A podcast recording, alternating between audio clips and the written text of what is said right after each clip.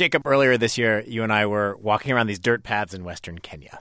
We were there for a story we did for Planet Money and for This American Life about this charity called Give Directly that was doing something that was both simple and really kind of unusual. They were just giving money to poor people, no strings attached. In one of these little villages, we ran into this guy, Bernard Omondi. He was in our story this summer. He lives in a small mud hut. He has no running water, no electricity. And he told us about the day the money arrived. He says he got a text message on his cell phone. nooro mang'ich kabisa It was sent very early in the morning. nadum kawuok e otanda nikech noore kapod anindo I was still in my bed. I jumped up. E mor mara noneno ni nitie gimoro My wife asked me, Bernard, what is it? Then I told her, the guys of Give Direct have sent us the money. It's here. He got $1,000 in all, which was more money than he'd ever had in his life. That charity that gave him the money, Give Directly, was started by four young guys just out of school who had studied economics. And they made this simple, really very logical pitch for what they were doing. They basically said everybody has their own particular needs. If you give them money, they can buy whatever they need most. There was this one big question hanging over the whole project, though. We heard it from people in Kenya who had worked in the charity sector for their whole lives. And we heard it from this woman, Carol Bellamy, who used to run UNICEF. And the concern was this if you give people money, how do you know they won't waste it? In fact, Bellamy gave us this whole list of ways people might waste the money. cigarettes, alcohol, um, weapons, just gambling it away, all the kinds of things that you don't want to have happen with money that just you find in your pocket. The guys who started the charity, Give Directly, told us you should check back in with us because there is this independent study being done, an experiment really, that should answer this question. A couple weeks ago, we got an email. The results are in.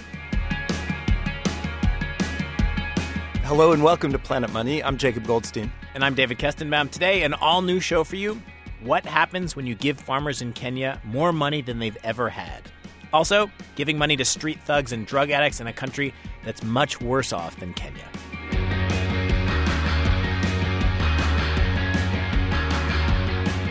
Get a handle on how the people who got money from Give Directly spent it and what effect it had on their lives, researchers went into these villages. And you know how someone sometimes comes to your door and says, I'm doing a survey, can you answer a few questions? This is more than just a few questions. It's a fairly long interview that takes, for a single household, on average about uh, six hours. That's Johannes Haushofer, one of the researchers. He's an economist at MIT's Poverty Action Lab. And it turns out in six hours, you can ask a lot of questions. Did you buy any livestock? Did you make money from the animals? How much money did you make? How many days have your kids gone without food in the last month? How many days have you gone to bed hungry? How much money did you spend on firewood, on electricity, on clothes, on alcohol? And this last item, alcohol, the researchers realized that's kind of a sensitive issue, and people might not always give an honest answer. So they asked the question in a couple different ways to try and get at the truth, and they asked different people in the household about it. In all, the researchers surveyed about a thousand households. Some of the households got money, some of them did not. They did that so that the researchers could tell how much did getting money really change people's lives. And here's what they found by and large, people did not waste the money, and their lives got better, significantly better. We don't see people spending the money on alcohol and tobacco, and instead we see them investing in their kids' education, we see them investing in healthcare, uh, they buy more and better food, um, we see violence go down, um, we see psychological well being go up. The number of days children in these families went hungry dropped by 42%. Some people used money to start small businesses, which allowed them to earn more. Incomes went up on average by 38%. Bernard Omondi, the guy we heard from at the beginning of this show, he'd been just scraping by doing manual labor. When he got the money, he bought a motorcycle and started basically a little taxi business, driving people around. There were a couple areas where the researchers did not see improvement. Despite the fact that people were spending more money on health and education, people still got sick just as often, and school attendance rates for their kids didn't really change. One other quick thing we should note about this study while Johannes, the researcher you heard from, is at MIT and does not have a connection to Give Directly, his co author, a guy named Jeremy Shapiro, does. He helped start Give Directly, though he does not work there now. And Johannes insisted that did not bias the results in any way. So we ran the findings of this study by Carol Bellamy. She's the former head of UNICEF. She's the one who was worried that people would waste the money. David, you called her up and asked her what she thought. Well, I must say the results were quite positive. I mean, does it make you less skeptical than you were? Uh, it does. It does. I was uh, I was impressed with um, the return on investment uh, was was more positive than I would have anticipated. So, bottom line, the results out of Kenya really positive and encouraging.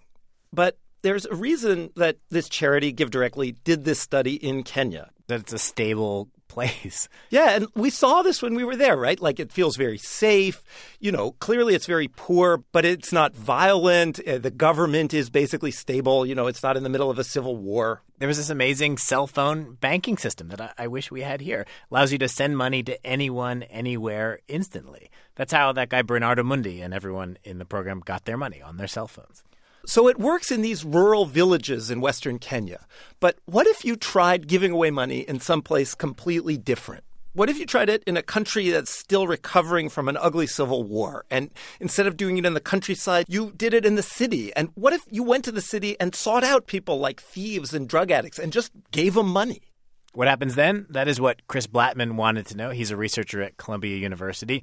He told us about this project he's been working on, giving money away in Liberia, a country that is in much worse shape than Kenya.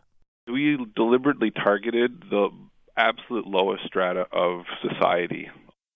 We went to the notorious slums and the notorious market areas, and we deliberately looked for the guys who were in the the worst professions. Uh, some of them are like car loaders. They help you load your stuff into your car. They help you carry things with rented wheelbarrows, uh, and they principally use that as an opportunity to pickpocket you. Uh, there's guys who are trying to park your car. There are guys who are begging outside the supermarket. There are guys who uh, don't even have enough money to like lay down a blanket and put out some goods, which is what everybody else does. They actually just have they can only they only have as many goods as they can carry in their hands, which isn't very much, and they walk around all day just with that. So they don't even not only do they not have a shop, they don't even have a blanket. Uh, but they're at least they're not you know, but they're not necessarily engaged in drugs. And then we went to the drug dens. And in the drug dens, they recruited more people. Blattman told me he basically had a local guide and told the guy, Take me to the worst places you know. And a lot of the people he met there, he said, had seen a lot of violence. A lot of them had been recruited to fight in the Civil War back when they were teenagers. He said he was frankly grateful that they didn't refuse. I said, Refuse what? Well, they didn't refuse to talk to us, which is always a challenge because they're very suspicious. Just getting their real name is, a, is sometimes a problem. Then, when we said we were going to give them a cash grant, they tended to think something was up. A lot of them are ex-combatants, and they wanted to know if this, if they'd be expected to go fight in Guinea or Cote d'Ivoire. So that's how rough this situation is. This is a place where you walk up and offer somebody money, and the first thing they think is, oh, this guy wants me to go fight in a war and kill somebody. Blattman says the way the program worked is they handed out the cash in this building, and they had arranged motorcycle taxis to wait outside so that the guys, after they got the money, could be whisked away to wherever they wanted to go. So they didn't have to worry about being robbed or anything. And to figure out what people did with the money after the motorcycles whisked them away, the researchers followed up with a bunch of questions. And to try and figure out if they were getting honest answers to those questions, they did something else. They hired locals to basically spy on the people who got the money. We took uh, like a quarter of the guys we're working with, and we trained a team of Liberians, and we had them go hang out with them for three days. And these these guys that we sent out were former street youth themselves who had been working with us for about a year or two. So they had some credibility with these guys, and their job was to, you know, discreetly at the end of the day make notes about whether or not that guy had used drugs and whether or not that guy had stolen, whether or not that guy had used alcohol and gambled in the previous week. The results from the spying and the results from the surveys matched. People got money, didn't spend it on alcohol or drugs or gambling. Actually, one guy did spend a lot of money on alcohol, but he didn't drink it. Well, the most enterprising guy went took a bus out of town to a to an alcohol distillery, bought a barrel of liquor, and went and sold it uh, by the cup. You know, in like a like a bar, sort of opened his own bar. That was the guy who made the most money in the first month. But mostly, uh, guys went and bought soap or shoes or oil or something in, in wholesale and they sold it retail uh, out of wheelbarrows or on the street, which is a pretty customary way of selling things in Liberia.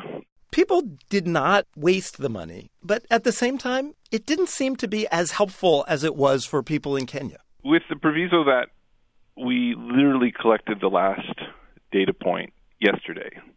Uh, so I've, I've and I've, I've so I've been looking at the data, but we this isn't this is this is first impressions. Um, they've done the, the money actually led them to invest, but they just didn't make any profits. Um, they bought clothes, they got a regular place to sleep for the most part. Uh, so in the first month or two, homelessness went down a lot, and they were better dressed. But when we go back a year later, uh, they say they feel better off, and they're not doing many bad things. Like there, a lot of these vices that they used to engage in, drug dealing and and a lot of aggression and and stealing, are down and they still have some of these investments, but they're not making any more money than they were before they met us. And again, this is all very preliminary, but assuming these first impressions do hold up, you have to ask why would the people in Liberia not do as well as the people in Kenya? Blattman says there are a couple possibilities. One is that the people in Liberia just weren't as wise as the farmers about the investments they made. Or there could be a bigger problem. Maybe it's just that the Liberian economy is a wreck. So it costs three or four times as much to do something in Liberia as it does in rural Kenya. Think the transport is more expensive, the fuel is more expensive, the whole cost structure of the entire economy is ridiculous. And and so that just means it's harder and harder to find attractive business opportunities. The guy who uh, opened his own little bar, yeah, did he then go and keep doing that because he made a profit the first time, right? Um, I don't know. I would don't think know. I would think that could permanently, you know, raise his income, right? You've given him enough money to start up a small business. So, in theory, uh, absolutely. In practice, you you live these the lives of these guys. Um, you make that kind of money, and your entire social network is still homeless and dirt poor, and your mom, you know, might be sick, and and so there's a lot of things you can spend that money on, and that you either want to or you feel obligated to, and and so so that undermines a lot of people's best business intentions. Does what you're saying suggest that the people who are sort of worst off in the world in the most difficult situations, you know, maybe you're post-war and uh, Mhm. and the economy's a mess and the government's a mess, that in the places where you'd most like to help people, Mhm. giving cash may not be a good idea. Um, let's just take, you know, there's something like 55 countries in Africa, and I'm willing to bet 45 or 50 of them are growing at a pretty good pace right now and have been growing at a pretty good pace for almost five or 10 years. So, yeah, are there a few countries and a few places in those countries and a few young people where I think the money would be blown uh, or just not do much because those places are stagnant or broken? Absolutely. But that's the that's the vast minority uh, of these countries. In most countries in Africa, Blattman says, giving money probably would work. And in fact, in the past decade, it's become pretty common for governments in poor countries to give people money. Often it comes with strings attached, like if you send your kids to school, we'll give you money. But there's a lot of evidence from those programs that people really do spend the money well. Blattman says there are plenty of problems that cannot be solved by just giving away money. Problems like bad roads and corrupt courts.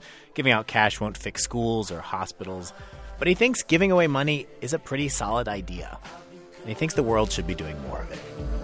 Tell me what you know about dreams, dreams. Tell me what you know about night. Nothing. About the trials of tomorrow. Rather lay awake in the bed full of sorrow. We'll have a link to the Kenya study on our blog. That's at npr.org slash money. As always, let us know what you think. You can send us email, planetmoney at npr.org. We're also on Facebook and Spotify and Twitter. I'm David Kestenbaum. And I'm Jacob Goldstein. Thanks for listening. I'm on the pursuit of happiness, and I know everything always always gonna be. I'll be fine once I get.